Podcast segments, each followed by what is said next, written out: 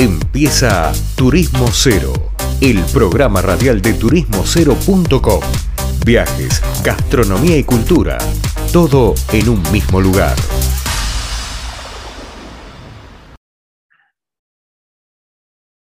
Bueno, ¿cómo andan estimados oyentes? Volvemos de una tanda y seguimos con más programa acá en Turismo Cero Radio y en este caso vamos a hablar bien de lo que está pasando con, con una persona que conoce bastante por, por, el alcance que tiene la tarea que desarrollan.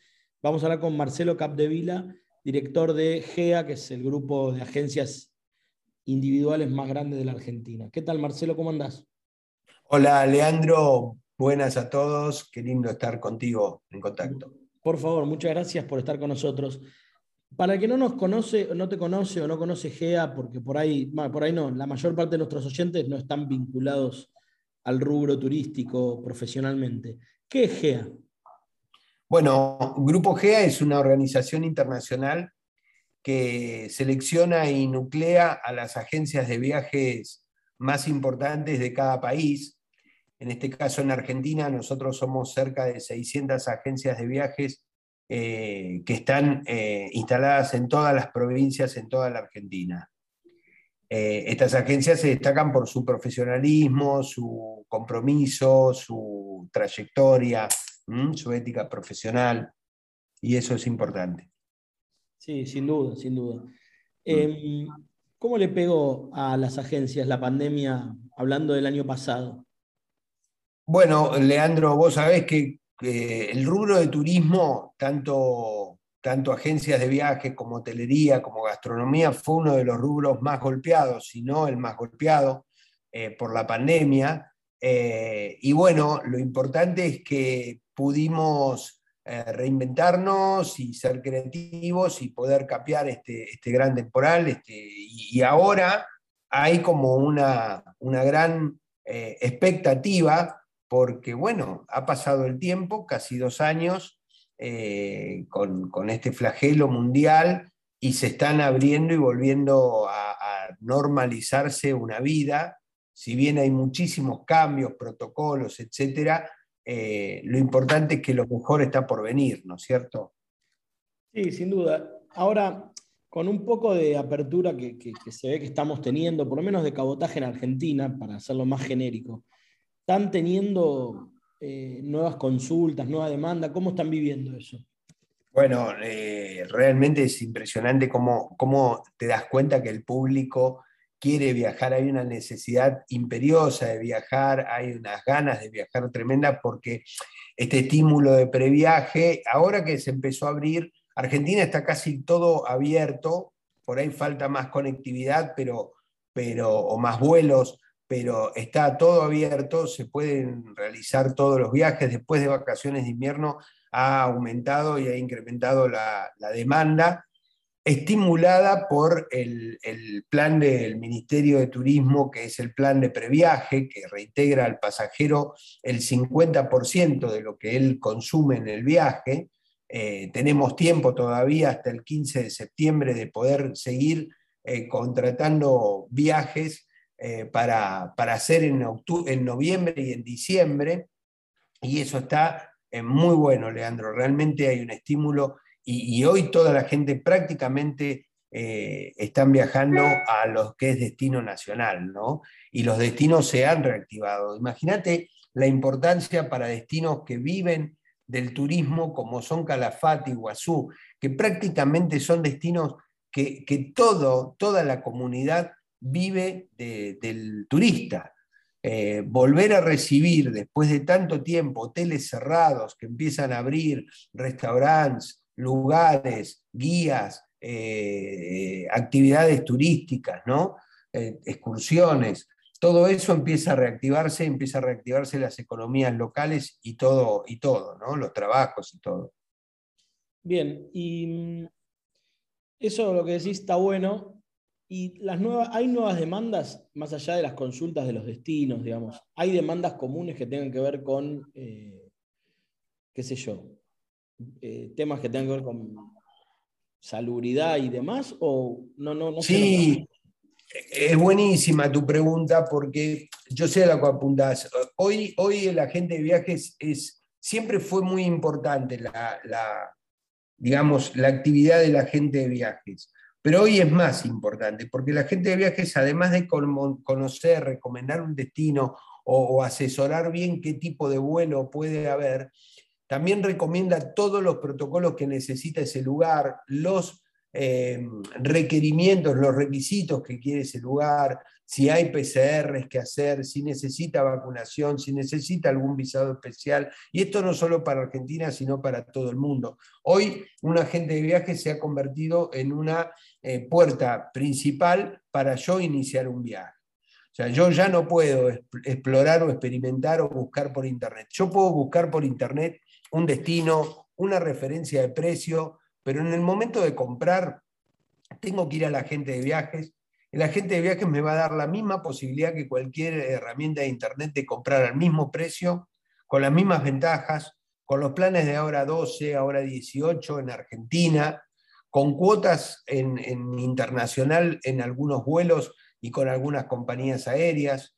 Así que eh, todo se está volviendo a, a normalizar y lo que sí quiero destacar es que el pasajero tiene que tener muchísima información porque si hoy eh, puede comprar por internet una oferta, puede llegar a tener problemas para ingresar a ese destino porque no tiene la información cabal de, lo que se necesita para ir. ¿Me, seguís, Leandro, lo que quiero sí, transmitir? Sí, sí, te, sigo y parte, bueno, a lo largo del programa entrevistamos muchos agentes, como te decía, fuera del aire, de todos los tamaños, y vemos como que a la gente tradicional que daban por muertos se ha revalorizado. ¿Vos lo ves así también? Sí, sí, sin duda y es indiscutible porque muchísima gente que compraba online se nos ha acercado en estos tiempos y quieren comprar seguro, ¿no? Eh, lo que pasa es que hubo dos factores. Uno fue cuando apenas empezó la pandemia que quedaron varados cientos y miles de argentinos cuando comenzó la pandemia y ahora en esta segunda vuelta.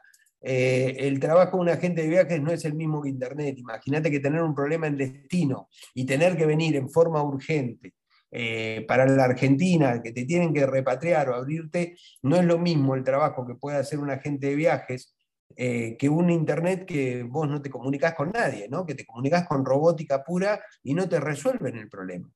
Entonces, ahí está la diferencia.